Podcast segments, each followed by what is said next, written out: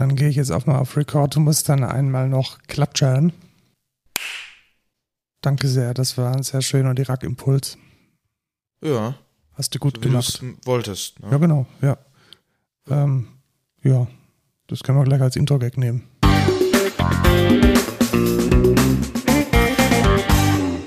Hallo und willkommen zur 68. Folge Code Culture Podcast. Ich bin der Lukas. Und ich bin der Markus und wir reden jede Woche einmal neu über News aus der Tech-Bubble und Dinge, die Softwareentwickler interessieren, weil wir sind Softwareentwickler bei der Accentra GmbH. Und ja, das mit der, mit der Woche, jede Woche hat es nicht so ganz gestimmt, gell? Wir hatten Nee, jetzt eine Woche. Pause gemacht, aber das hat gute Gründe, denn äh, ich war gar nicht im Pfaffenhofen und ich hatte ganz viel zu tun am Wochenende. Ich war nämlich bei meiner alten Uni.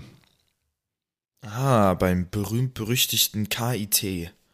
Ja, so heißt es neuerdings. Ich habe ja noch äh, angefangen auf der Universität Karlsruhe, Klammer TH, zu studieren. Und ich habe an KIT die Erstsemester begrüßt. Das war sehr lustig, die alle mal zu sehen. Ich habe so das Gefühl, die werden von Jahr zu Jahr jünger. Hm.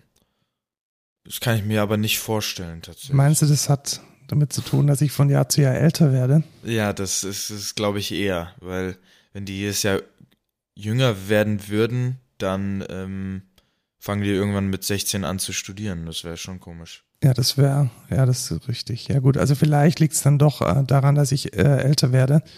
Ähm, ja, Aber dafür siehst du nicht älter aus, ja, Markus. natürlich. Ne? Ja, das war jetzt, Ja. äh, Natürlich, ne? das habe ich jetzt hören müssen. Danke, danke, danke. Weil äh, ich war dort und habe Musik gemacht, denn schon seit inzwischen, ich habe mal nachgerechnet, 18 Jahren spiele ich, nee, Moment, vor 18 Jahren habe ich angefangen zu studieren. Dann sind es, lass mich kurz rechnen. Ja, wahrscheinlich so 12, 13 Jahre spiele ich mit meinem Professor in einer Band und wir umrahmen die feierliche Begrüßung der Erstsemester mit lustiger Rock- und Metal-Musik. Und das haben wir auch dieses Jahr gemacht und es hat unglaublich Spaß gemacht. Wir spielen nämlich immer die, die KIT-Hymne. Es gibt tatsächlich eine, eine Hymne vom KIT. Und wir haben dieses Jahr neue Songs gespielt. Kennst du Wintergatan? Nö. Kennst du die Marble Machine? Nö. Dieser, dieser Freak, der so eine Maschine gebaut hat, die mit, äh, mit ähm, Murmeln, die auf Glockenspiele fallen, Musik machen. Ah, doch, das kenne ich. Ja, genau. Und, und diese Band, die, das ist mega, mega krass, die haben all ihre Songs als Noten und mit Creative Commons veröffentlicht. Und wir haben uns da deren Smash Hit Tornado gekrallt und den mal gespielt. Und noch von Pat Metheny ein, ja, recht chilliges Jazz-Gitarrenlied. Hat alles recht viel Spaß gemacht und ich glaube, die Erstis der Informatik sind jetzt gebührend begrüßt. Und ein kleiner Rant am Rande, die, also das ist ja ein großer Hörsaal und da passen so 800 Leute rein, vielleicht auch ein bisschen mehr. Und sie wollten jeden 3G testen und rate mal, wie gut das geklappt hat. Gar nicht. Exakt. Weil das war wohl die erste Vorlesung dieser Größe, bei der zwei elektronische Lesegeräte zum Einsatz kommen sollten, die das automatisch abgleichen. Nämlich, also der Workflow wäre folgender gewesen: ähm, RFID-Studentenkarte auflegen und dann einmalig den äh, QR-Code von der CoughPass-App scannen und dann einwilligen, dass diese Information verknüpft werden kann, sodass man sich praktisch mit seinem Studentenausweis immer 3G ausweisen kann. Und ähm, also eine halbe Stunde vorher hat nur eines der beiden Lesegeräte funktioniert und als dann der große Schwall kam, hat keines der Lesegeräte mehr funktioniert. Ha. Und Nice. dann war es fünf Minuten nach Vorlesungsbeginn und dann haben sie tatsächlich die Türen aufgemacht. Das fand ich überhaupt nicht gut. Also da Ei, ei, fand ei. dann überhaupt kein Check mehr statt. Und ich glaube, das war also zum einen ein Armutszeugnis für ähm, ein Institut, welches Technologie im Namen trägt und Ja, gleichzeitig halt auch ein, ein Scheißsignal. Also, weißt du, so von, von 100% Absicherung auf 0% Sicherung zu gehen, nur weil irgendwie die Technik nicht funktioniert, da hätte man einen Ja. Plan B haben müssen. Das war, ja, fand ich ein bisschen arm. Ja, da hätten die die Software, die, die deine Studis äh, gemacht haben, benutzen sollen. Ja, ne? tatsächlich. Also die hätte wahrscheinlich tatsächlich auch funktioniert. Wobei kann man sich jetzt natürlich nachträglich aus dem Fenster lehnen. Ich glaube, es lag tatsächlich an der Hardware. Also die Hardware hatte wohl ähm, gebockt, gebackt. Naja, so ist es manchmal, ne? Ja. Wie war es denn heute bei deiner sportlichen Veranstaltung? Ja, ähm, ich war auf dem Stadtlauf 2021 hier in Pfaffenhofen. Deswegen gibt's auch die Folge quasi remote. Also ich bin nicht bei Markus im Office. Weil du oder kannst nicht mehr laufen. Zu Hause.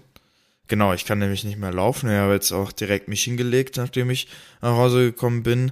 Äh, habe hier fast noch äh, unser Treffen verpennt.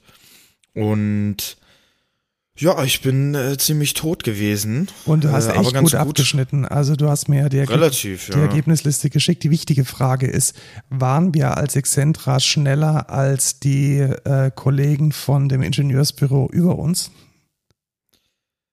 Ah, äh, oh, das weiß ich gar nicht. Die habe ich gar nicht gesehen.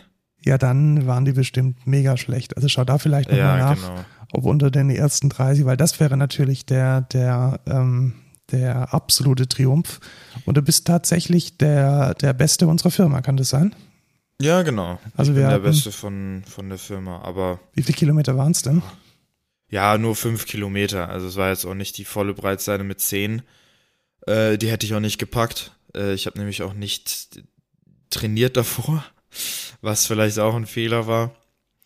Aber ja, ich bin 27. von den Herren in der 5-Kilometer-Kategorie von 36 mit 28, 48 als Ja, das Zeit. ist eine, eine äh, sehr gute Zeit ja. tatsächlich. Welche, wie funktioniert das denn technisch? Also kriegt ihr da so einen Transponder an, an den Arm oder wie kann ich mir das vorstellen? Nee, wir kriegen ähm, die Startlaufnummer, ähm, hat hinten so einen Chip oder so dran. Ich weiß tatsächlich nicht genau, wie das funktioniert, vor allem weil es auch sehr akkurat ist. Also du, du gehst da wirklich drüber und auch wenn da Hunderte gleichzeitig drüber gehen, äh, kann der dieses Signal genau noch tracken und sagen, okay, der ist jetzt über die Ziellinie. Wird, ähm, gibt es einen Startschuss und dann läuft die Zeit und alle laufen gleichzeitig Ja. los oder ist es Nee, es läuft quasi. Es gibt einen Startschuss, aber der ist, glaube ich, äh, egal. Sobald du das erste Mal übers Ziel gehst, ab da zählt dann deine Zeit. Verstehe, also es ist letzten Endes ein Rundlauf und oder wie viele Runden? Gab es Runden Genau. oder? Ja, genau. Es gab Runden. Also eine, eine Runde ist 2,5 Kilometer. Es gab nämlich noch einen kleineren Lauf. Das war der Jugendlauf. Das war dann genau nur eine Runde. Und du kannst aber auch dann den 5 Kilometer Lauf machen. Das sind dann zwei Runden logischerweise. Oder den 10 Kilometer. Das wären dann vier Runden. Verstehe, das heißt, die einzelnen Läufe sind auch parallel und auf Genau. derselben Strecke. Es gibt davor noch ein paar äh, für die Kinder, also so ein paar mega einfache, irgendwie, was weiß ich, 400 Meter oder 800 Meter oder so, ähm, für die noch jüngeren Kinder. Äh, eine Stunde davor, aber um 13 Uhr gehen dann quasi, äh, das Richtige geht dann da erst los. Ja, cool. Dann äh, Ja. Glückwunsch zu dem guten Abschneiden.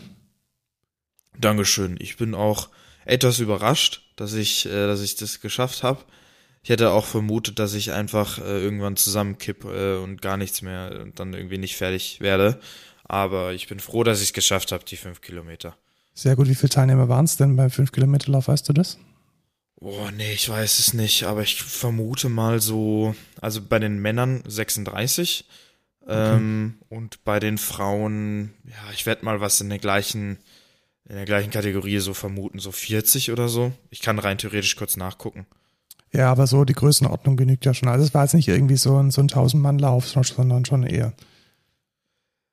Ja, in der 5-Kilometer-Kategorie. Es waren, äh, ich glaube, sie haben es am Anfang gesagt, 700 angemeldet. Mhm. Ähm, und genau, ich glaube, 10 Kilometer haben einfach deutlich mehr Leute gemacht. Verstehe, ja.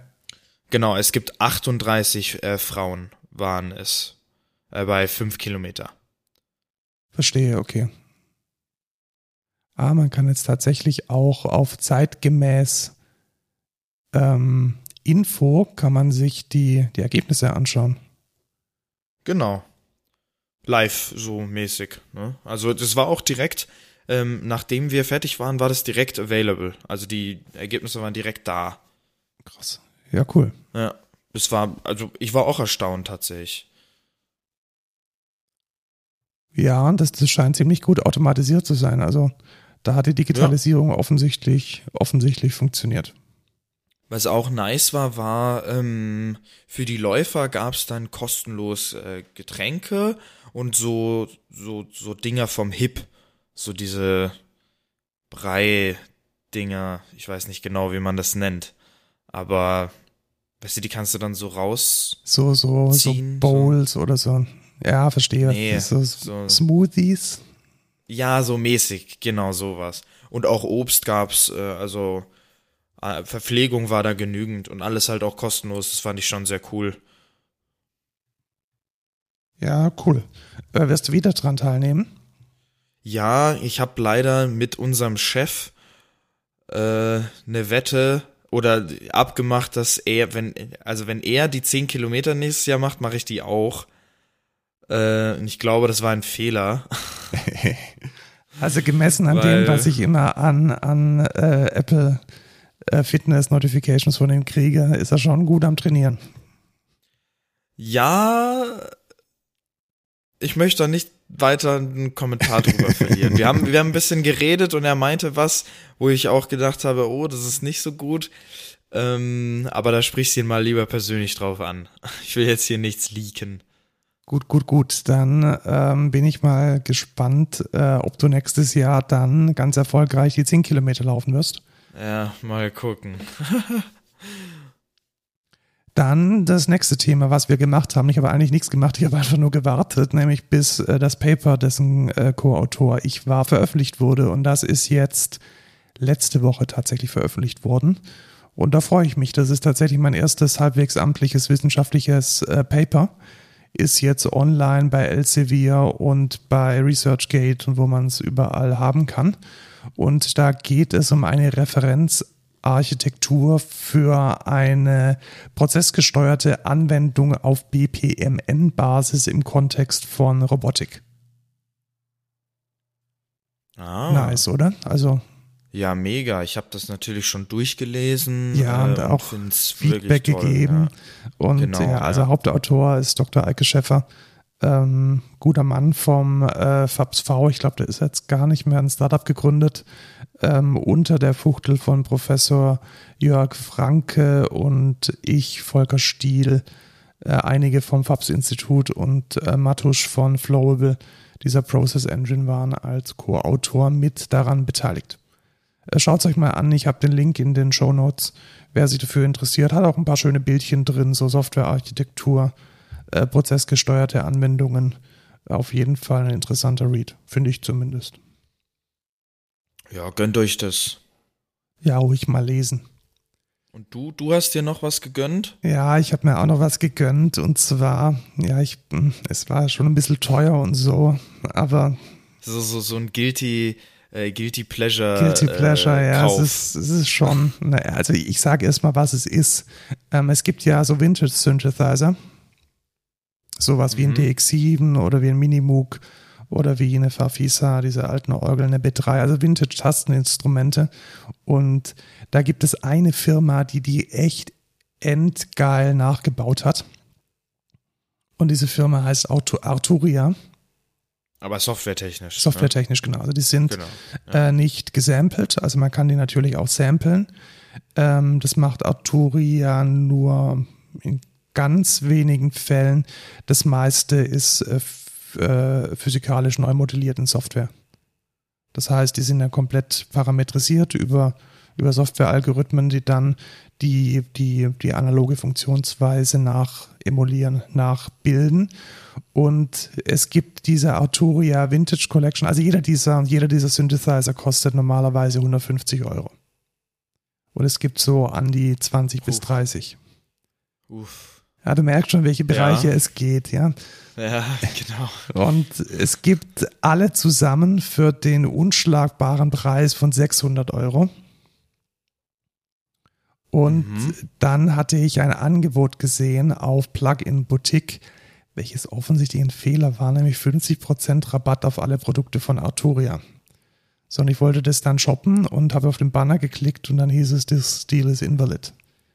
Und, uh, okay. Ja, ui, ui, ui. Und dann habe ich dort einen Supportantrag gemacht. Hey, ist da ein Link kaputt? Was ist denn da kaputt? Also 50 Prozent auf 600 Euro würde bedeuten, äh, ohne Steuer, weil ich bin ja Vorzollsteuerabzugsberechtigt, also so irgendwie so 250 Euro.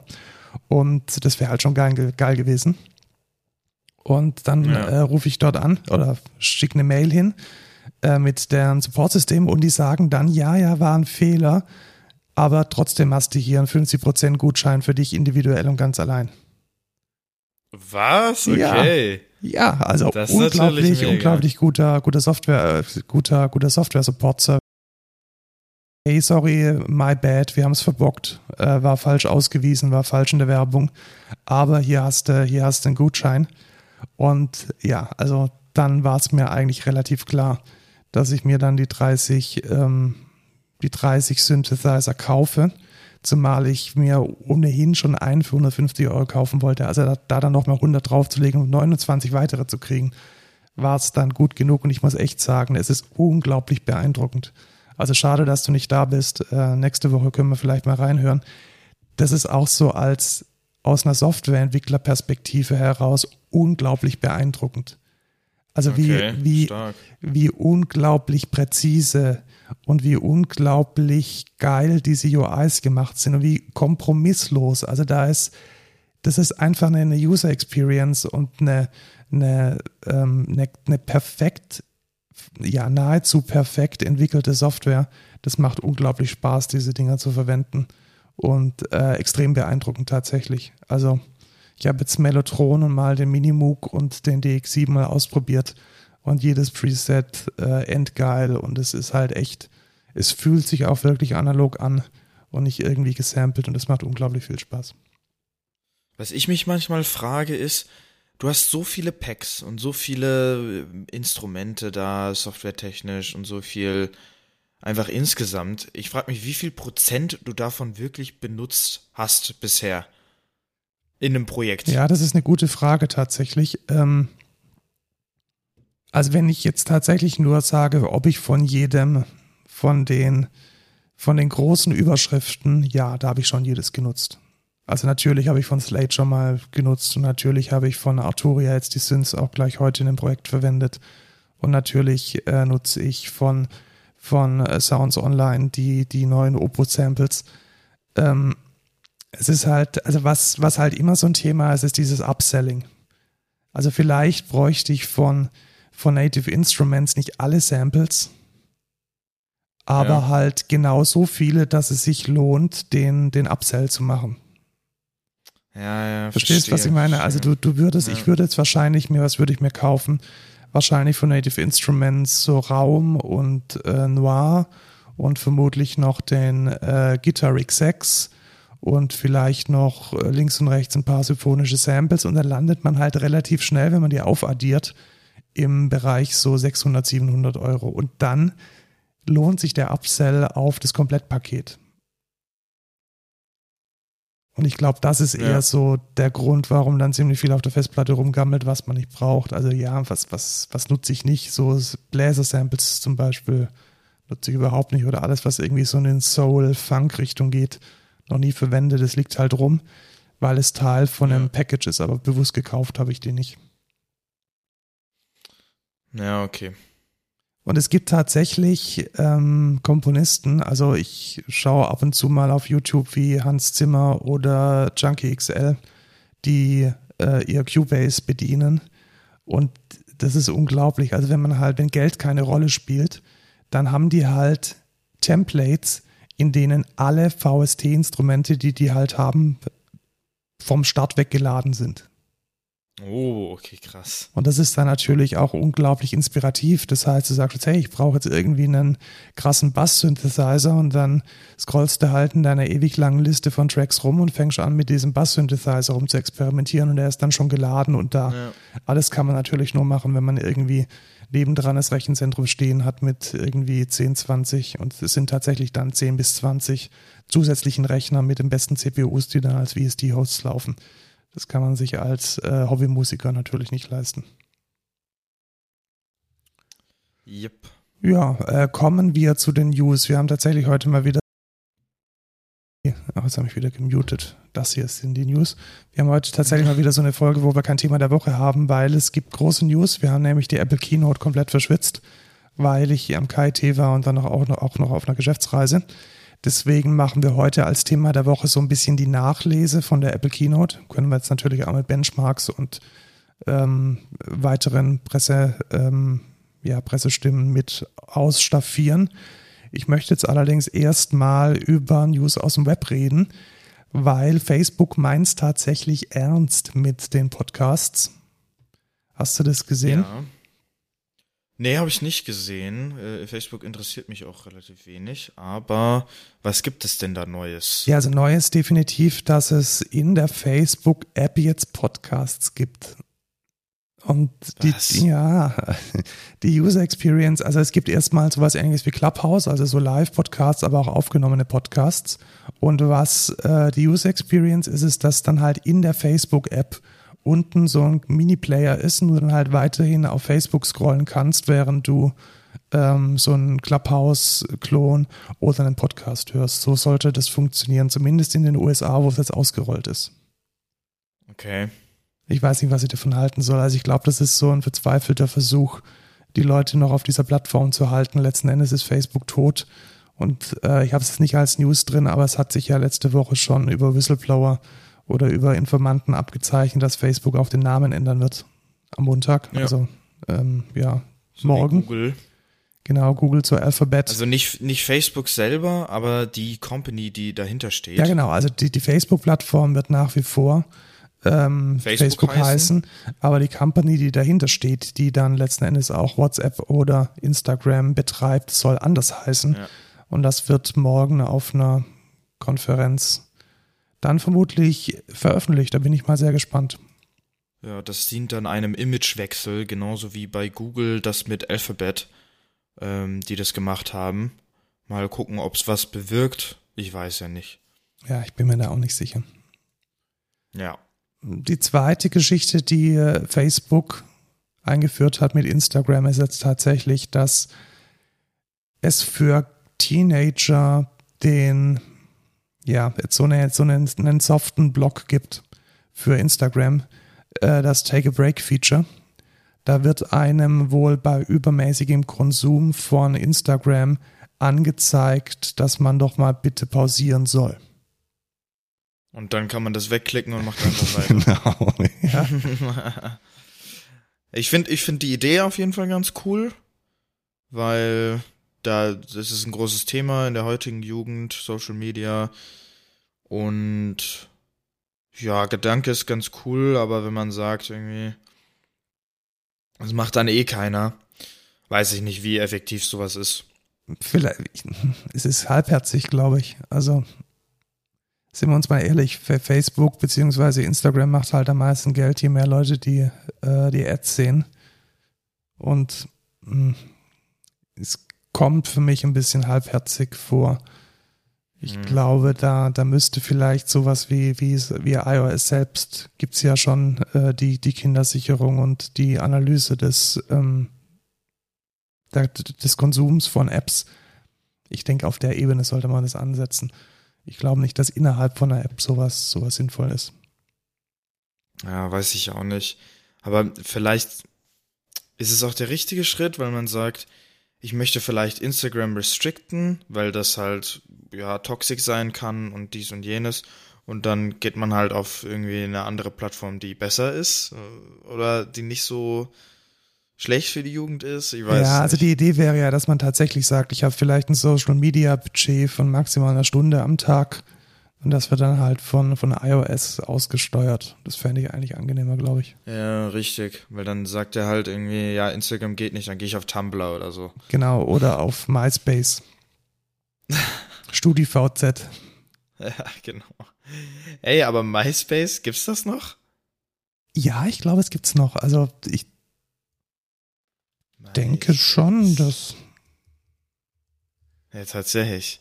Dass es da noch, das dass es da noch äh, Dinge gibt. Interessant. Ich glaube, das ist eher so eine, so eine News-Plattform geworden, kann das sein? Ja, das so sieht eine, so aus, tatsächlich. Die sieht auch ziemlich kacke aus, die Seite. Ja, tatsächlich. Naja. Also gut, äh, kommen wir zu was, was nicht kacke aussieht, nämlich Notion. Notion wurde bewertet, von wem auch immer, keine Ahnung, wer, wer, ähm, wer, wer Startups bewertet, 10 Milliarden. Oh, Das ist Okay. eine Ansage. Also nochmal das ist auf jeden Fall heftig. noch mal zum Vergleich, Facebook hat beim Börsengang 30 Milliarden ähm, Valuation bekommen. Das heißt, Notion steht jetzt gerade schon auf einem Drittel von Facebook. Heiliger.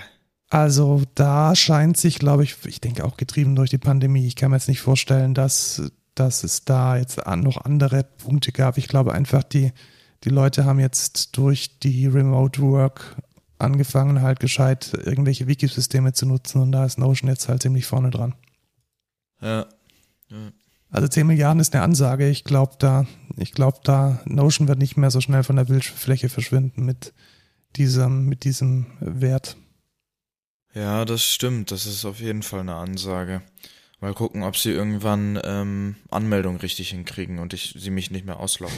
Ja, tatsächlich. Also da muss ich jetzt wirklich sagen, die, ähm, die, ich hatte den Bug jetzt auch schon die letzten Male ein paar Mal, die letzten Wochen und es nervt. Also wenn man dann wirklich Ja. im Supermarkt steht und man ist angewiesen auf seine effing äh, Einkaufsliste und die kommt nicht, weil man sich irgendwie einloggen muss und dann schickt ja Notion immer diese Magic Links und diese Einmalpasswörter. Es gibt ja überhaupt keine gescheite Passwortanmeldung.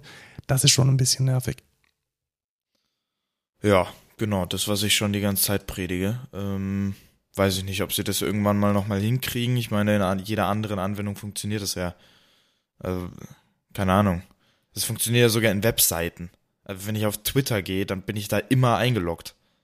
Ja, So, what the fuck? Warum kriegt es dann eine Standalone-Application nicht hin? mhm. Verstehe ich nicht. Naja. Müssen sie mal, müssen sie mal sich angucken. Dann möchte ich noch auf eine lustige Sache eingehen, die, die mal wieder ähm, sehr gut zu Deutschland passt. Es gibt Bibliotheken. Was sind denn Bibliotheken? Bibliotheken waren früher Institutionen, da geht man hin und kann dann Bücher ausleihen. Ja. So, und jetzt gibt es ein Problem, weil diese Bibliotheken sind irrelevant geworden. Warum? Weil die meisten Informationen gibt es öffentlich verfügbar im Internet und viele Leute lesen Bücher auf einem E-Book-Reader. Ja. Und was möchte jetzt der Bibliotheksverband? Er möchte E-Books verleihen. Und wie sollen die funktionieren? Weiß Die ich nicht. funktionieren so. Ein, eine Bibliothek hat die E-Books im Inventar und es kann immer nur eine Person dieses E-Book ausleihen mit einer festen Leihfrist.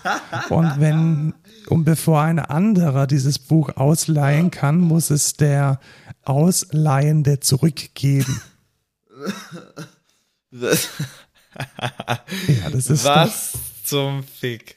das ist doch ähm, schön, Ja. oder? Digitale Verknappung, ne?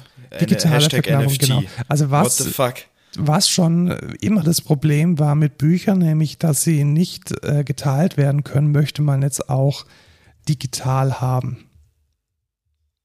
Ja, what the fuck? Das ist doch so dumm. Natürlich ist es Was- dumm. Das ist ja, das ist die NFTisierung der Bücher oder was mäßig. Bloß, dass du nicht sagst, du kaufst dir das Buch einmalig, sondern du, du sagst, ich leihe das Buch und gebe es dann wieder zurück. Ja, das, das funktioniert nicht.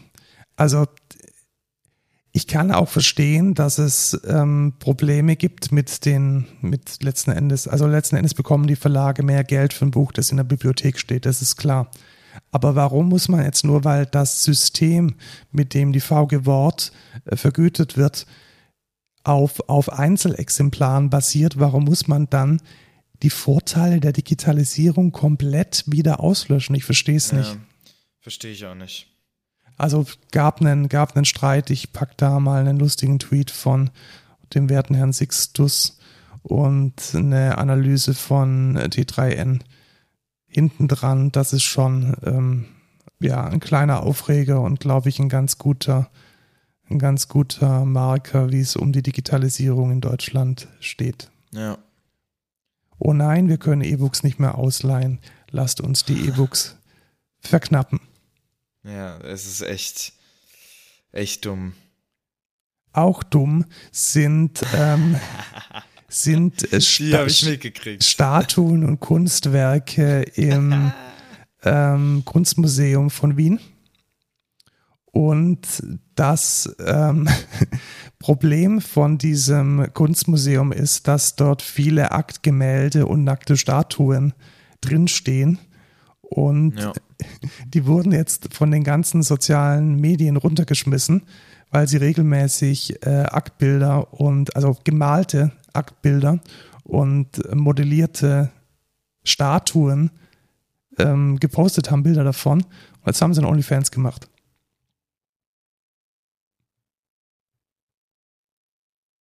Bist du schon, bist du schon Abonnent? Ähm, nee, bin ich noch nicht. Äh, aber ich finde es das lustig, dass die halt. Also, das ist insgesamt sehr interessant, weil wenn ich jetzt sage, ist denn die Ausstellung ab 18? Nee, natürlich nicht. Also, wenn ich, wenn ich jetzt auch dran denke, was die Erwin Olaf Ausstellung da gezeigt hat, da sind Kinder drin okay, rumgesprungen. Also, das ist. komplett weg. Nee, du bist nicht weg. Hallo, hallo? Ah, oh.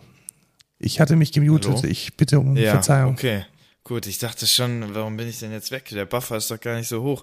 Ja, ja. Ähm, genau, also okay. ich wiederhole nochmal, also wenn ich jetzt dran denke, was der Erwin Olaf Ausstellung in München alles gezeigt hat, und da sind irgendwelche zehnjährigen Kinder drin rumgesprungen. Also offensichtlich werden Ausstellungen nicht altersbeschränkt, was glaube ich bei Nein. einer Statue aus dem frühen, das griechischen, sonst was auch überhaupt keinen Sinn, Sinn macht. Ja, eben, das ist halt, keine Ahnung, ich weiß nicht, wo man da halt die Grenze zieht oder ob man da eine Grenze ziehen muss, dass man die dann von TikTok verbannt. Aber allein das ist halt schon so lustig, dass sie dann sagen, okay, dann machen wir halt einen OnlyFans auf. Mit Kunst. Das finde ich halt schon geil. Vor allem können die ja jetzt so, weißt du, typischer OnlyFans-Taktik ist ja dann, die ganzen Abonnenten immer zuzumüllen mit irgendwelchen Angeboten, weißt du? Ja, genau, das dann, können sie jetzt, können sie so, jetzt auch machen. Hier, ähm, kauft das äh, kauf das 5-Minuten-Video, wie wir durch die Ausstellung laufen für dich. Und dann gibt's auch so, kannst du auch so Videos requesten, weißt du? So, so, so spezielle, die du, die du gerne sehen würdest im, im, in dem Museum. Ja, ich, ich bin mal gespannt. Vielleicht klicke ich, klicke ich drauf auf Follow und schau mal, was dann passiert. Ähm, ja. Sehr bezeichnend. Ähm, Facebook möchte sich rebranden, haben wir schon gesagt. Äh, Links sind in den Show Notes. Dann lass uns jetzt weitergehen zu den Apps. Unser allerliebster Passwortmanager 1 Passwort, also One Password, hat jetzt ein Feature, mit dem man Passwörter teilen kann. Und wir haben es gerade vorhin ausprobiert und es ist scheiße. Ja, es ist nicht so geil, wie wir uns das vorgestellt hatten. Was halt jetzt geil gewesen wäre, wenn ich gesagt hätte, okay, der Markus kann mir in mein One Password Tresor oder so oder in einen speziellen Tresor shared with you oder so, kann er mir reinpacken ähm, seine Passwörter, die er auch gespeichert hat. Und dann sehe ich die in meinem One-Password. Das wäre halt mega geil gewesen. Ähnlich wie der Passbolten unserer Firma. Also wir nutzen ein Open-Source-Produkt, genau. welches im, auf einem privaten Webserver läuft, mit dem wir ja, irgendwelche Credentials teilen, Tokens, API-Links und so weiter. Und das funktioniert genauso. Das heißt, ich kann dann sagen, ich möchte dieses Passwort mit dem Lukas teilen weil er auch mal root werden muss auf diesem Server. Und ähm, das geht relativ gut und das funktioniert aber überhaupt nicht. Also ich habe jetzt wohl einen Link generiert und jeder, der diesen Link hat, kann dann das Passwort sehen. Ich habe es nicht ganz verstanden. Also Nee, nee, nee. Es geht so, dass du, ähm, du kannst mir einen Link schicken und kannst sagen, welche E-Mails da darauf zugreifen können. Dann musst du auf dem Link deine E-Mail eingeben, dann wird dir ein One-Time äh, ah. Kennwort quasi geschickt, also so ein Zahlencode an deine E-Mail. Die musst du dann bestätigen und dann kannst du dir das Passwort angucken. Okay, also es hat dann doch nochmal einen, ein E-Mail-Gate dazwischen. Genau. Okay, ja, ist glaube ich ganz in Ordnung, wenn man, ist glaube ich ganz in Ordnung, wenn man ähm, ja mit, mit irgendwelchen Leuten, die keinen Passwortmanager haben, was teilen möchte, aber so wirklich wirklich super ist es. Was ich natürlich, was ich sehr stark finde, ist natürlich, du kannst auch die One-Time-Passwörter, also Zwei-Faktor-Authentifizierung, ist dann auch mit dabei. Ach, das ist auch mit, das ist, na, da, das ist natürlich Das ist halt schon Vorteil. geil. Weil dann kann ich nämlich sagen, du hast mir jetzt die Sachen zu Envato irgendwie geshared und da, wenn ich mich anmelde, hast du Two-Factor eingerichtet, was ja voll gut ist. Jetzt kann ich aber sagen, wenn du mir das teilst, kann ich einfach auf den Link gehen und tatsächlich alle Informationen, die ich brauche, da reinpacken. Direkt in die Ja, das ist cool. Also gerade das mit das dem, halt gut. mit dem äh, Start-Secret von dem äh, Two-Factor ist natürlich mega, mega cool. Gerade unser Anwendungsfall, ähm, wenn man Ja. gemeinsam an einem Projekt arbeitet, Envato, Credentials oder sowas zu teilen, ist ja, ist ja super. Ja, und das finde ich halt ganz okay, aber ich sag, ey, wenn ihr schon, wenn ihr schon die Möglichkeit habt, irgendwie interconnecten in One Password, dann wäre das doch noch ein weiterer Grund zu sagen, okay, der shared die ganze Zeit Passwörter mit mir, ich will nicht die ganze Zeit auf den Link jedes Mal mit meiner E-Mail da rein, äh, sondern ich kann das direkt in meinen Tresor importieren. Ja, aber das ist Ja, ja, der, das ist ja der, der Upsell-Value für den Family- und Teams-Plan. Ja, aber überhaupt Leute in One Ja, genau. zu kriegen, ist vielleicht eine ganz gute Strategie, anstatt zu sagen, okay, für die bestehenden Kunden, wir, wir verarschen die jetzt erstmal, indem die da nicht drauf können. Also Finde ich irgendwie, weiß ich nicht, finde ich halt dumm. Ja, Ich hol mir halt kein Family, um mit dir jetzt. Wir sind halt keine Family. ja genau. Also nicht insbesondere, gleichen Haushalt, insbesondere also. möchte ich nicht dein, dein One-Passwort bezahlen, weil das wäre es ja dann. Also äh, Teams Eben. und Family funktioniert ja über eine Kreditkarte und das ist ja überhaupt nicht das, was man will. Aber wenn du willst, kannst du natürlich mein One-Password Nee, bezahlen. das möchte ich da hätte ich nicht. jetzt nichts dagegen. Ja. Nee, möchte ich nicht. Äh, weil dein ganzes Geld ist ja bei der Volksbank und die haben eine neue App. Was eine schlechte Überleitung. war schon ziemlich schlecht. Wie ist sie denn, die neue App? Äh, ich habe mich noch nicht angemeldet. Ich habe sie erst vorhin gedownloadet. Ähm, aber ah, es sieht gar nicht so schlecht aus. Äh, jetzt muss man hier ein eigenes Passwort einrichten. Also die Freunde von mir haben damit gearbeitet. Grüße gehen raus. Ähm, ich habe sie aber auch noch nicht gesehen.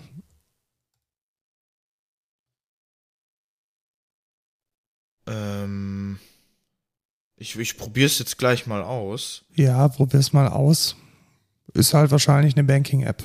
Also ich erwarte mir davon ja, jetzt genau. keine. Also die alte, die alte war ganz in Ordnung, sag ich mal. Aber jetzt nichts Spektakuläres, wo ich sage, okay, das ist jetzt das geilste ever oder so. ja, dann, ähm, ja, Sparkasse und Volksbank sind jetzt nicht wirklich äh, Bleeding Edge, aber schon mal eine News wert, wenn die, die Volks- und Raiffeisenbanken jetzt komplett ihre, ihre mobilen Apps mal auf den Kopf stellen und neu machen. Was auch auf den Kopf gestellt wurde, eigentlich eine ziemliche Big News. Google hat die Preise gesenkt für die, und jetzt muss man vorsichtig sein, von was genau, für die Subscriptions innerhalb von Apps auf Android. Also Okay. du, du ähm, erinnerst dich an unseren großen Rant, dass Apple immer 30% möchte. Das gilt ja auch für In-App-Purchases, insbesondere für Abos, also Subscriptions. Ja, genau. Also wenn ich mein Geschäftsmodell jetzt so aufbaue, dass ich innerhalb einer App ähm, einen jährlichen Beitrag möchte, um die App zu benutzen, zum Beispiel wie bei Hey.com oder meinetwegen auch wie bei Netflix, dann hat Google jetzt diese Abgaben von 30% auf 15% gesenkt und das ist schon ordentlich. Ja. Es gibt massiv, massiv viele Ausnahmen. Es gibt unter anderem die Ausnahme für Games. Also wenn man dann doch irgendwelche Juwel Juwelen oder Schatztruhen kauft, sind es immer noch 30 Prozent. Allerdings ist es jetzt, glaube ich, für Netflix und Spotify nicht mehr ganz so stressig. Also ich glaube, die, die sind jetzt schon hart am Rechnen, ob es sich vielleicht dann doch lohnt, wieder über die, ja, über die Google-Plattform die Bezahlung zu machen, weil letzten Endes kostet ja jede Kreditkartentransaktion ein gewisses Geld, sicherlich nicht 15 Prozent. Mit der Bequemlichkeit, die Google dann jetzt allerdings bietet, ist das vielleicht ein ganz gutes Argument und ich glaube, App muss nachziehen. Ja, ich denke auch. Also wenn da, das ist auf jeden Fall halt eine Ansage, ne? John Gruber hat in seinem Podcast ähm, die schöne Theorie aufgestellt, dass das so ein leicht abgekartetes Spiel ist, also dass Apple jetzt einfach sagen kann, hey, schaut mal, wir müssen nachziehen liebe, liebe Überwachungs, ähm, Wettbewerbsüberwachungsinstitutionen in den USA, schau mal, wir ziehen jetzt nach, wir gehen auch auf 15 Prozent runter, lass uns mal in Ruhe mit den Gerichtsverfahren. Weiß ich nicht, so weit würde ich nicht gehen. Ich finde es allerdings eine interessante Entwicklung. Also ich glaube, wir müssen weg davon kommen, dass die Plattforminhaber so massive Zölle, Wegezölle äh, verlangen. Das ist jetzt sicherlich ein guter Schritt in die richtige Richtung. Das ist ja interessant. Ich bin jetzt gerade in der App und das ist ja, das ist ja, also die haben jetzt so einen, die haben einen neuen Assistenten, der nennt sich Kiyu. Also so wie du, bloß ohne R. Ja, genau. Also K-I-U schreibt man den. Mhm. Und dann kann man dem irgendwie Hallo sagen und dann sagt er Servus. K-I-U wie künstliche Intelligenz. Ja. Mhm. Und dann kann ich ganz oft Hallo sagen und dann sagt er Servus. Schön. Aber dann kann ich auch so sagen, was wie Limit ändern und dann sagt er mir halt, wie ich mein Limit ändern kann. Ja, schön. Äh, und sonst, was ich ganz, was ich gerade gesehen habe, ist, das ist geil. Also das ist ein cooles Feature einfach. Und zwar fasst der dir deine Umsätze in den 30 Tagen, in den letzten 30 Tagen zusammen. Ähm, wie, wie das jetzt im letzten Monat war. Der, der kann auch anzeigen, erwartete Buchungen. Das heißt, er guckt sich deine vorherigen Buchungen an und erwartet, also gibt dir quasi aus, welche Buchungen reoccurring sind und spuckt dir die dann aus, an welchem Datum denn noch was abgebucht wird. Ja, das ist nice, weil das kann man ja ziemlich gut anhand von den Vergangenheitsdaten auch herausfinden. Ja, das finde ich ganz cool eigentlich. Ja, nicht schlecht. Wie ist ja. so generell die, das uh, User Experience Design, User Interface Design? Ja, weiß ich nicht. Also sehr, sehr simpel. Du hast wirklich nur die nötigsten Elemente. Es ist nicht klattert oder so. Aber ich wüsste jetzt auch teilweise, ja, es ist schon, es ist sehr einfach. Du hast halt ein Menü, wo du quasi alles drin hast, irgendwie Daueraufträge, Vorlagen, terminierte Überweisungen, Postfach, etc. Und in der Startseite hast du halt nur das Postfach neue Überweisungen halt, und halt diesen Assistent. Und deine, deine Kontoauszüge natürlich, also dein jetziger Kontostand in deinen einzelnen Konten, die du hast. Finde ich ganz gut.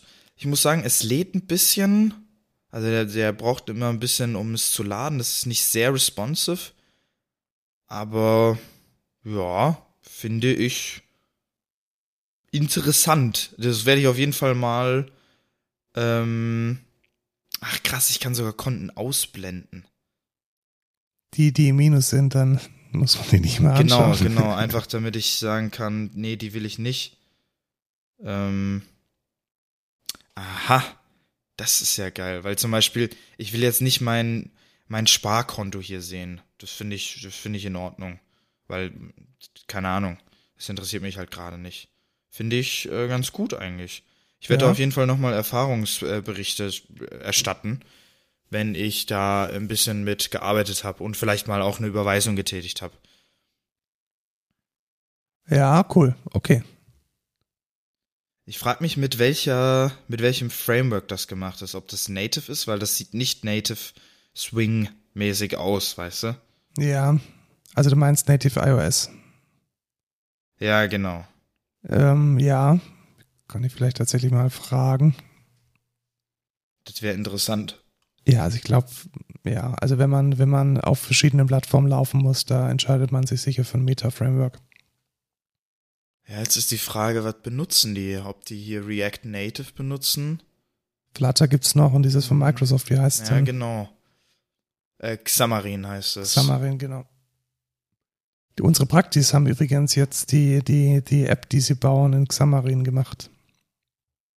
Ja, haben sie jetzt, haben sie sich jetzt doch dafür Ja, entschieden? sie haben Ich sich hab doch dafür gesagt, sie entschieden. sollen nicht Xamarin Ich habe es ihnen eigentlich auch Rotz ist. gesagt und ich, ich habe dann, ich war dann doch irgendwie so zwei 20 Minuten mal bei ihnen und habe dann gesehen, wie sie dagegen kämpfen, genau mit der Integration von einer in Xcode geschriebenen UI dann in den Xamarin-Code. Das funktioniert eher schlecht als recht.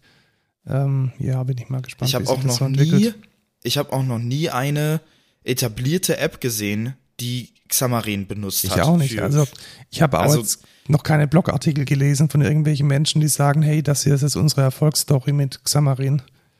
Weiß ich nicht. Und die, im Gegensatz dazu, Flutter hat schon welche. Also zum Beispiel die Google Ads App von Google äh, ist in Flutter gemacht. Die Philips Hue App äh, für die, für die Light-Geschichte ist in Flutter tatsächlich entwickelt. Und ich muss sagen, vor allem diese Philips Hue App ist mega. Also die funktioniert super. Und auch die, das Design und so und bisher, was ich gesehen habe, die Apps, die Flutter auch ausstellt, die mit Flutter gemacht sind, sehen super aus, alle. Und Ja. funktionieren auch relativ gut. Deswegen, keine Ahnung, Xamarin ist für mich immer so ein, ja, wir können das, aber halt irgendwie nicht gut. Ja, also ich, ich schaue, es ist ja letzten Endes nur eine Praktikanten-App, also hoffentlich kommt uns nicht zu. genau. Ähm, da kann man schon ruhig mal, mal testen und schauen, wie sich das denn so verhält und dann damit auch Erfahrungen sammeln. Dafür ist es vielleicht ganz gut.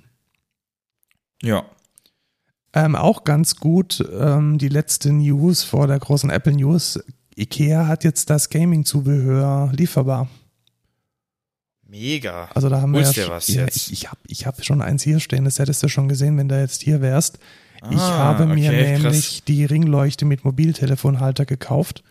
Und ich muss echt sagen, für den Preis von 34,99 Euro ist es unglaublich geil. Also ich glaube, Okay. es kann locker mit der, mit der äh, Lampe von ähm, Elgato mithalten. Und kostet halt Okay, irgendwie einen. Bruchteil davon. Ähm, sieht, also bis auf die Fernbedienung ist auch nichts irgendwie flimsig oder billig. Ähm, unglaublich viel Gewicht im Sockel. Also das Zeug bleibt auch stehen. Und ich verstehe jetzt auch den Anwendungsfall. Also man kann dann halt unten in den Sockel der Ringleuchte noch den Handyhalter reinpacken, um zum Beispiel Mhm. an, an FaceTime-Calls irgendwie teilzunehmen. Und das habe ich diese Woche jetzt auch mehrmals gemacht mit meiner Band und das funktioniert super. Oh, Also war Cool. wirklich sehr, ähm, sehr einfach und ist eine, ist eine tolle Sache. Hast du, bist du gerade auf dem Link? Schau mal, da gibt's dieses Upsbell Vitrine. Die schaut auch ziemlich geil aus. Vitrine. Äh, Wenn du auf den Link klickst, dann, dann ist Ja, genau, ich bin da gerade drauf. Ah, da. Ah, okay. Ja, die sieht auch ganz schick Das könnte aus. ich mir auch ganz gut vorstellen, weil gemeinsam mit diesem Lochplattenzubehör, also man kann dann praktisch äh, an die Lochplatte auch das Zeug an die Wand hängen, könnte ich mir echt vorstellen, dass das so für die besseren Mikrofone und für den ganzen Kram, der da so rumliegt, eine gute Sache sein kann. Ja. Also das ist schon ein sehr, ein sehr technophiles Produktsortiment. Lohnt sich auf jeden Fall da mal reinzuschauen und auf eine optisch ansehnliche Art in elegantem Schwarz-Weiß äh, technische Dinge zu verstauen und Ja, aber für dich ist doch mega interessant der Zubehörhalter. Diese Hand. die Hand. Nee. Ja. Nee? Du meinst für, für was denn, um, um da mein, um dein Headset da rein, äh, deine, deine Kopfhörer da, da dran zu die packen. hängen doch schon am Tisch. Also da. Ja, aber ich finde es viel stylischer, wenn du so diese Hand äh, da auf dem Tisch hättest. Nee, das taugt mir nicht so. Die, die Vitrine Ja, check das mal aus, die, wenn die ich da was- Lochplatte finde ich auf jeden Fall spannend. Vielleicht shoppe ich mir Ja. die mal. Ah, Ich habe ja rechts hier noch eine Wand frei. Da kann man ruhig noch ein bisschen was hin tun. Ja, genau. Guckt euch das an, wenn euch das interessiert. Ah, Becher mit Deckel und Trinkhalm. Mega. Super, dann kann man da sein, was kann man dann machen? Sein, sein Energy Drink. Monster beim, Energy Drink da, da reinkippen und dann aus dem Becher trinken. Hä, aber ist dann diese, ist diese Halterung da auch dabei? Wie meinst du das, diese Halterung? Wenn du mal auf, die, auf diesen Becher hoverst. Ja, die ist dabei. Ah, ja, das ist dann wiederum cool. Also. Weil so eine Halterung, dass man das nicht so umwirft vielleicht, so an der Seite von seinem Setup, dass es auch nicht so, weißt du, das kann dann nicht umfallen. Also bisher hatte ich jetzt nicht ein Problem, dass mir irgendwas umfällt, ich weiß ja nicht. Das haben ganz viele. Mega. Du hast, was, was hast du auf deinem Tisch? Höchstens mal einen Espre so eine kleine Espresso-Tasse. Natürlich fällt dir die nicht um. Und ein Wasserglas. Aber, ja, okay. Aber bei, also ich sehe das häufig bei irgendwie Twitch-Fails, dass dann irgendjemand ein Glas umkippt. Ja, ich glaube, beim Game bewegt man sich ja auch ein bisschen mehr. Ja, bin halt richtig. eher nur am, am sachte tippen und eventuell mal die Maus benutzen.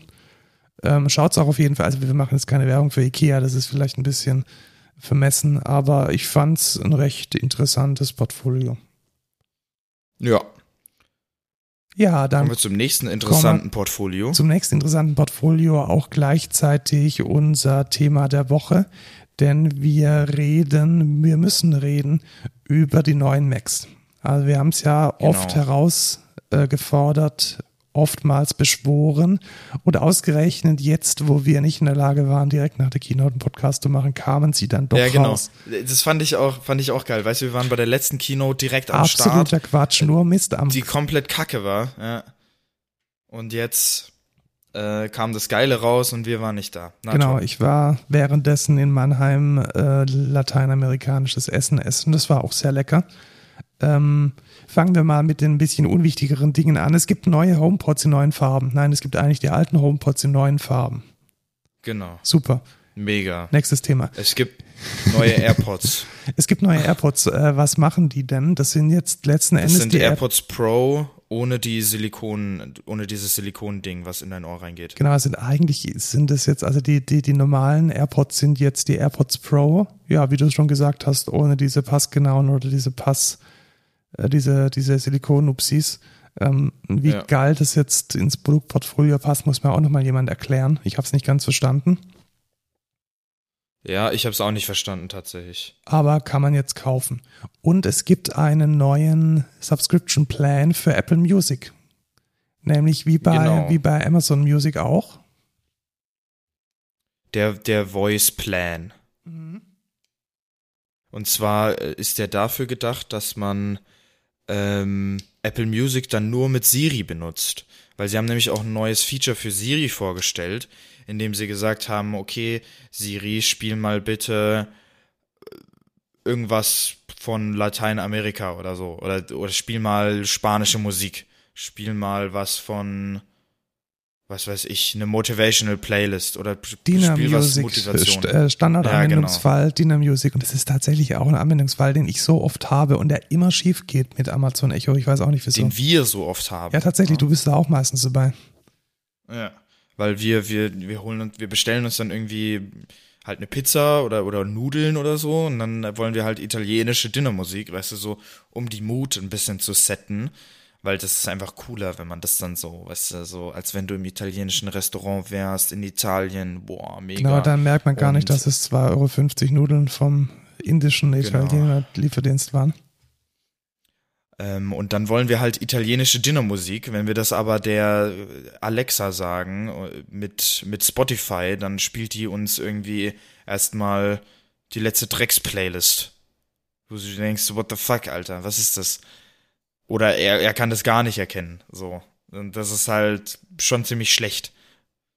Und das soll jetzt das mit so ein Siri-Ding geil. Das war auch genau der Use Case, glaube ich. Also das haben sie ja. auch gezeigt in der Keynote. Spiel jetzt mal die Musik, also so ein bisschen Mood-Based, kuratierte Playlisten. Bin ich mal gespannt, wie gut es taugt. Man kann es ja, ja mit seiner, ich habe ja ein Apple Music-Abo hier irgendwo rumliegen. Teste ich mal aus. Ähm, Finde ich auch spannend, dass man jetzt dann für drei Euro einfach dann diesen Voice Plan kriegt und ich glaube, das ist auch notwendig. Weil wenn man sich so einen HomePod kauft, der Standardanwendungsfall ist halt schon, dass man Musik hört.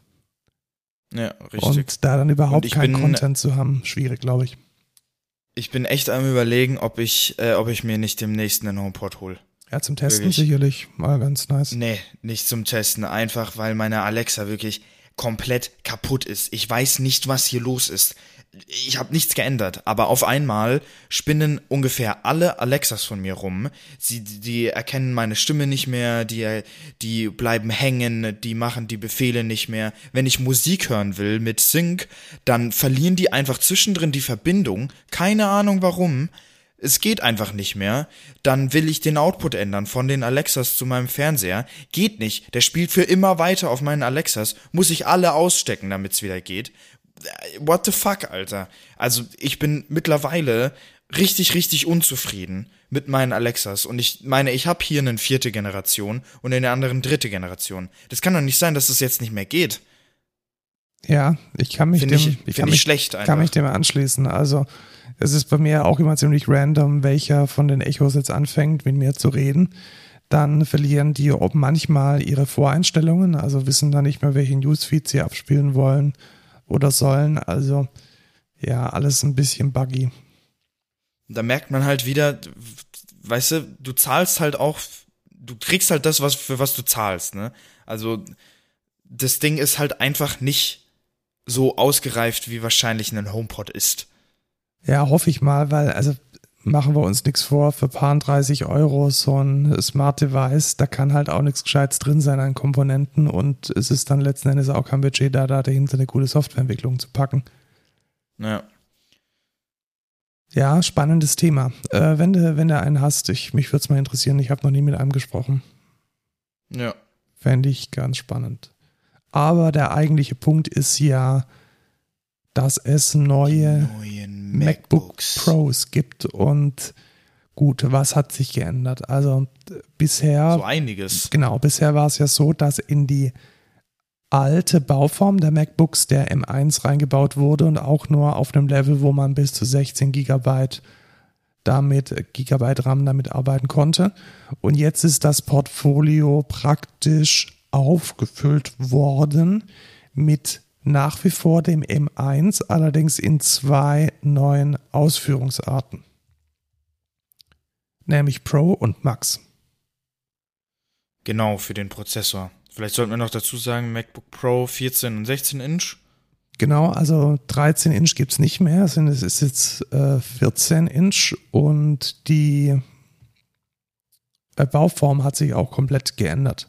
Das heißt, wir haben jetzt nicht mehr die, ähm, die, den Aluminiumblock mit vier USB-C-Anschlüssen, sondern ja, so ein leicht iPadiges, es sieht ein bisschen aus wie die Bauform, die davor war, also auch wieder mit einem sehr gut abgegrenzten, ähm, mit einem sehr gut abgegrenzten, auch designtechnisch komplett separaten Bildschirm. Und Ich finde, das sieht ähm, sehr altbackend ein bisschen aus. ja, ein bisschen, so, ein bisschen Vintage, ein bisschen Retro Ja, vielleicht so ein sogar. bisschen Vintage. Aber das passt auch zu den Sachen, die sie äh, am, am MacBook geändert haben, würde ich behaupten. Ja, tatsächlich, weil sie haben noch einige Dinge, die man in der Vergangenheit wertgeschätzt hat, wieder reingenommen. Ja, es ist, es ist, es ist unglaublich. Ähm, Apple bemerkt, äh, wie scheiße ihre Entscheidungen doch manchmal sind äh, und verkauft dann äh, neue Innovationen, indem sie einfach alte Sachen wieder reinbringen, die sie vorher entfernt hatten. Äh, wie zum Beispiel ein Full-Sized HDMI-Port oder einen SD-Card-Reader. Yay. Also, es ist unglaublich. Und MagSafe. MagSafe ist wieder da. Ich kann jetzt Ja. wieder über mein Kabel stolpern, ohne dass ich 3000 Euro auf dem Boden zerschellen lasse. Ja, Das richtig. ist jetzt auch eine, eine sehr spannende Geschichte und ich glaube, es ist ein bisschen äh, hö- höher geworden auch. Also wenn ich den jetzt mit meinem 2017er Modell vergleiche, ist, glaube ich, ein paar Millimeter höher, aber darauf kommt es nicht an, sondern auf das Innenleben. Und was haben sie da gemacht? Sie haben das gemacht, was man mit ARM-Prozessoren unglaublich gut machen kann, nämlich neue Kerne daneben kleben. Und ähm, das kann man jetzt tatsächlich auch ziemlich ausreizen, sowohl die Kerne, die rechnen, als auch die Kerne, die Grafik machen.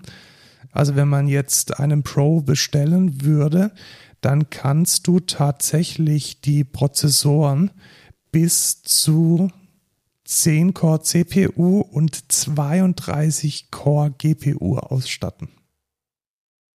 Ja. Das ist schon eine Ansage.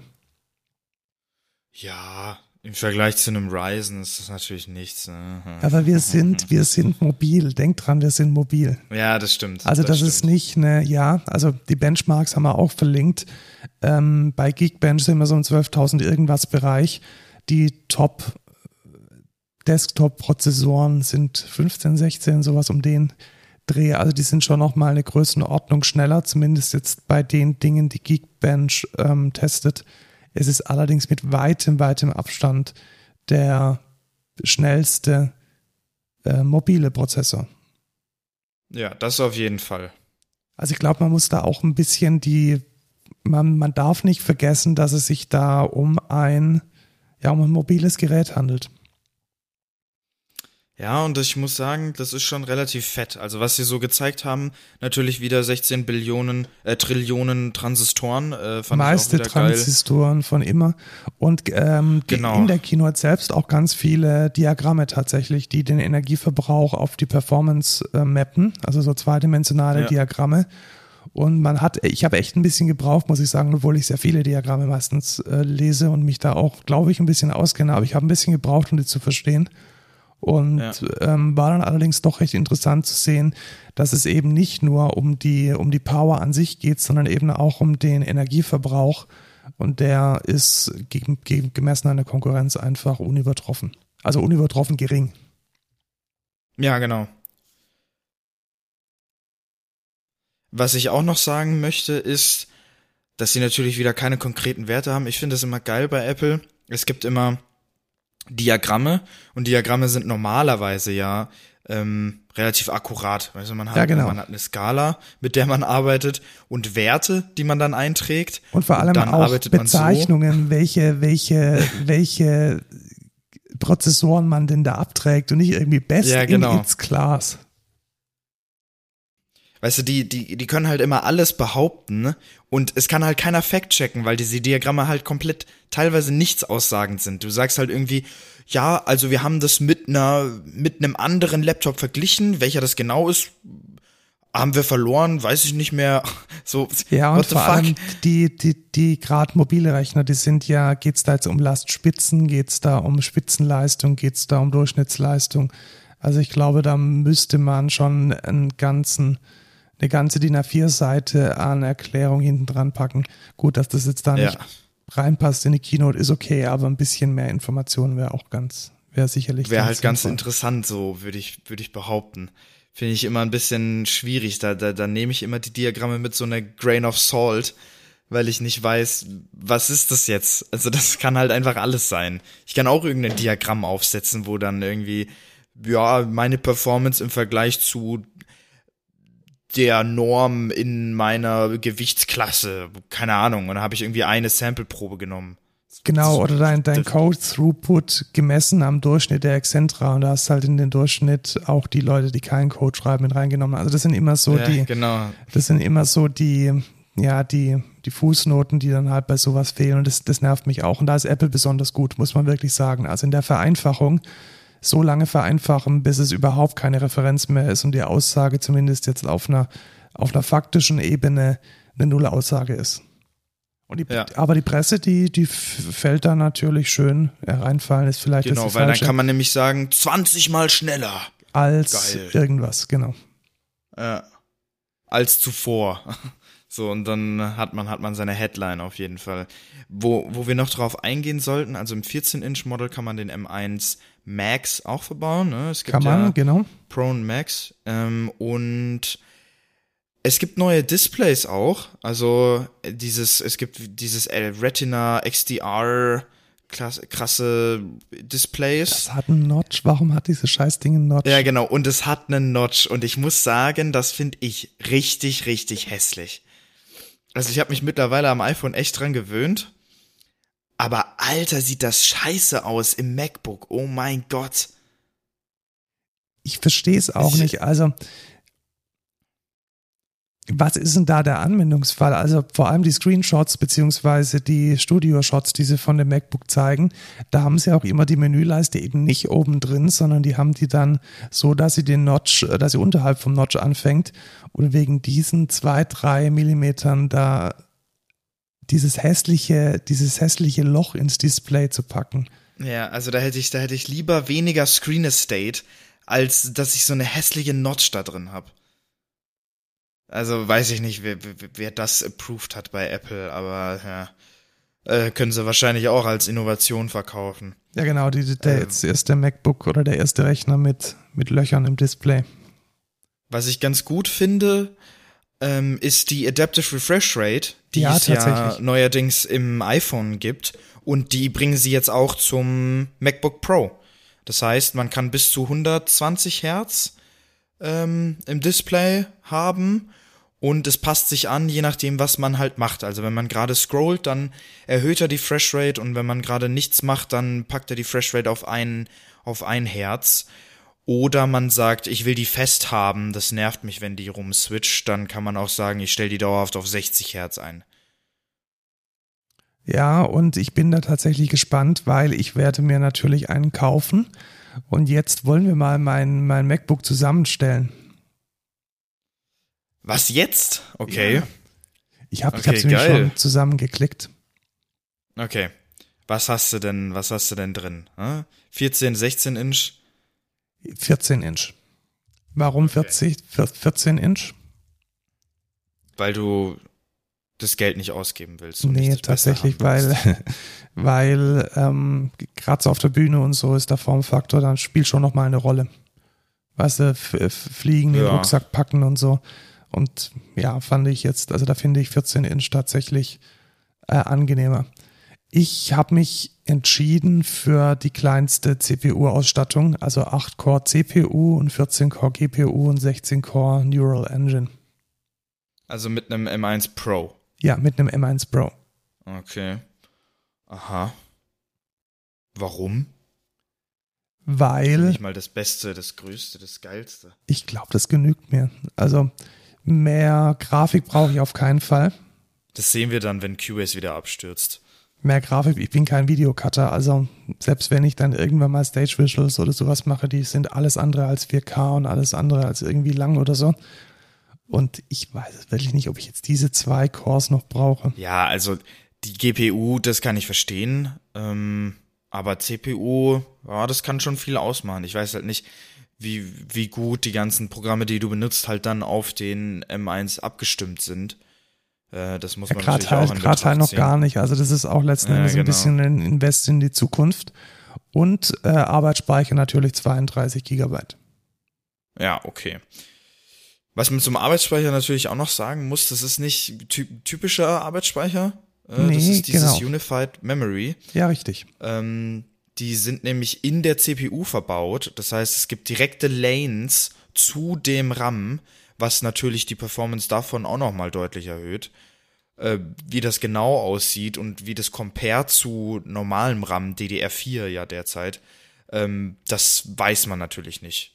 Ja, es Da haben die, sie aber auch nichts dazu gesagt. haben sie nichts zu gesagt. Man kann es vielleicht ein bisschen ableiten von diesen Geekbench ähm, Benchmarks, die schon rausgefallen sind. Äh, wirklich schlau geworden sind wir jetzt da aber auch nicht. Also wir haben uns gerade vorhin da ein bisschen umgeschaut. Das ist alles ein bisschen arg äh, deep und technisch. Ja, ich habe da auch irgendwie zeigt Geekbench auch nicht die M1 richtig an in deren Charts.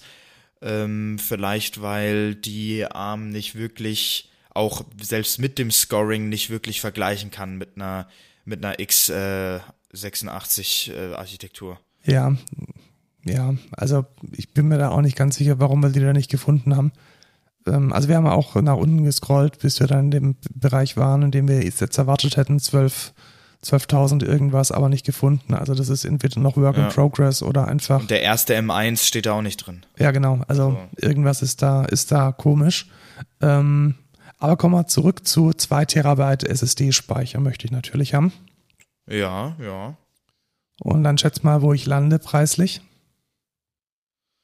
Puh, das 14 Inch startet bei 2000 Dollar. Du hast die kleinste Ausstattung, 2 Terabyte, 2800 vielleicht. 3400. Boah, krank. Das ist schon heftig. Einfach nur wegen dem Storage. Ja, genau. Also Storage und also der, der RAM. So lächerlich. Der hat 16 Gigabyte Ja, okay, RAM, der RAM. kosten 460 Euro mehr und 2 Terabyte äh, Speicher kosten 690 Euro mehr. Aber das verstehe ich nicht. Also sorry. Wie, wie, das würde mich auch interessieren. Wie krass ist denn der, der Storage dann besser als eine normale NVMe SSD? Ja, gar nicht. Ich zahl das für, ist einfach nur ja, eben. teuer. Ich zahl, ich, ich zahl für ein Terabyte für, ne, für eine, von einer Samsung Evo 980, ein Terabyte irgendwie 150 Euro. Ja, die kannst du halt in dein MacBook nicht reinlöten, weil alles äh, on a chip und so. Und ähm, ja, kostet halt Ja, 690 Euro mehr, wenn also man. das finde ich, das finde ich krass. ja, und ich möchte natürlich auch den, den schnellen Throughput von dieser Festplatte nutzen für meine Samples und deswegen wäre jetzt eigentlich mein Ziel, dass ich 80% der Samples, die ich verwende, auch auf der internen Platte habe.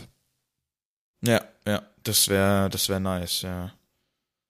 3400 Euro. Krank. Absolut krank, muss ich sagen.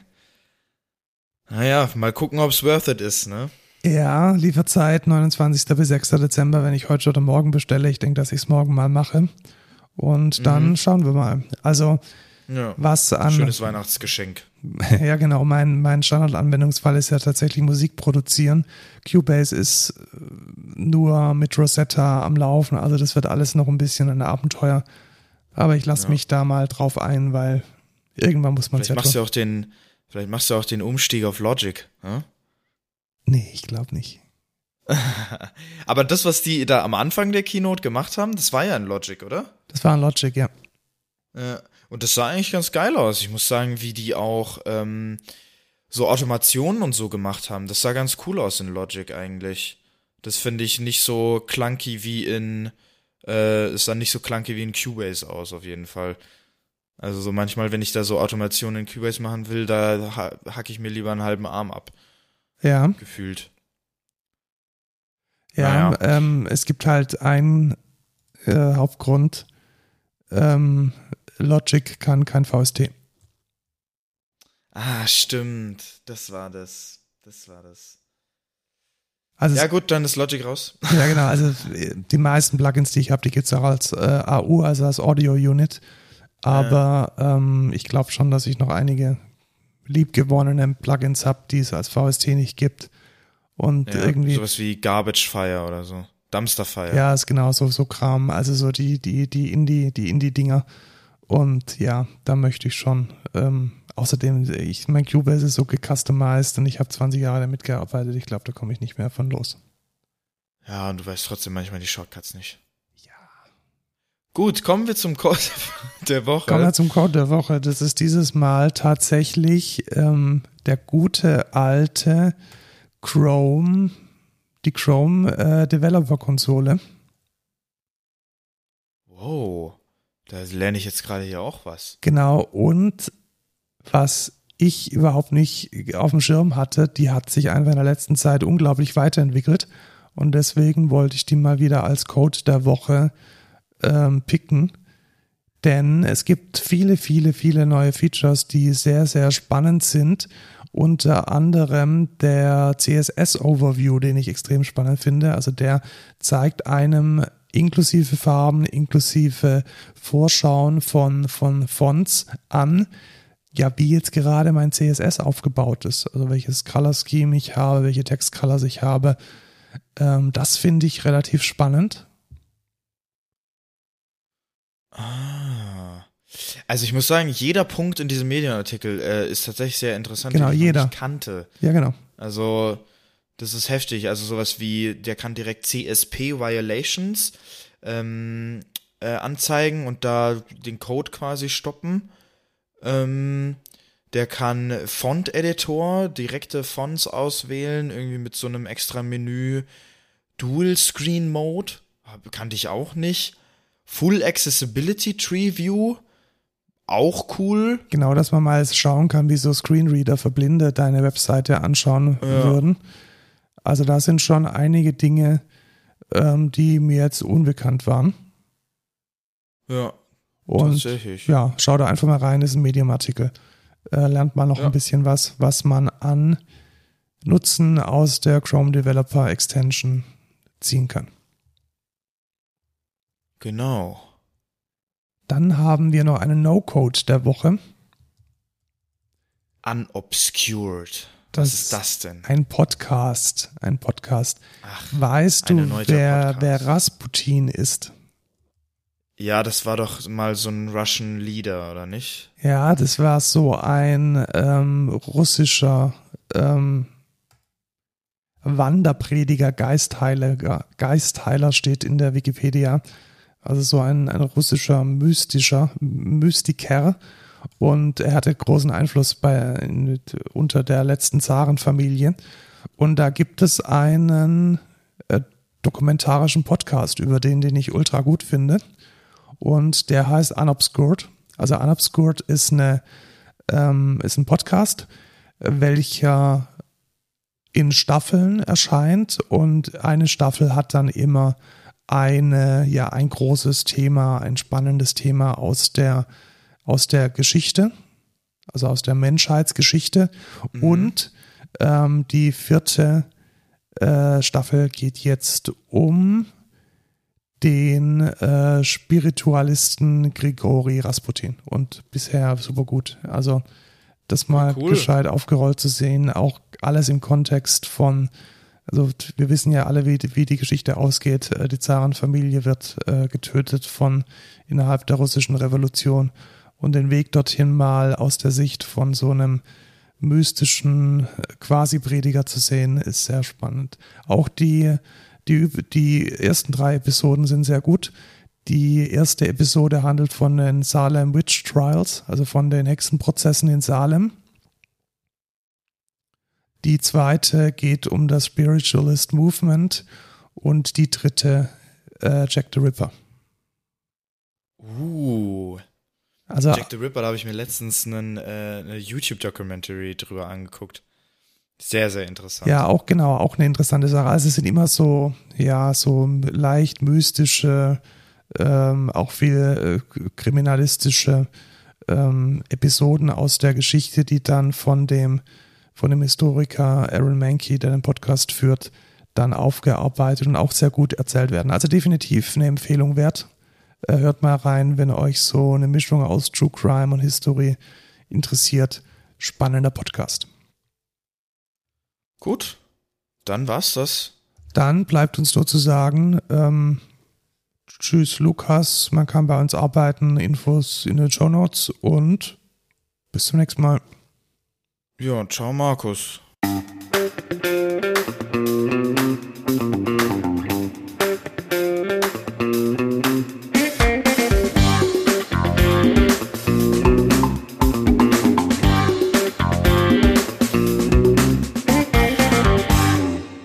Gar nicht gemeinsam was essen. Ja, tatsächlich. Und keiner von uns Können beiden. beide gleichzeitig was bestellen? Wir erreichen aber beide nicht den Mindestumsatz. Das stimmt. Ja, Mist. Du kannst was bestellen und mir das vorbeibringen, genau. Ja, Sehr nett nee, von dir. glaub nicht. Dankeschön.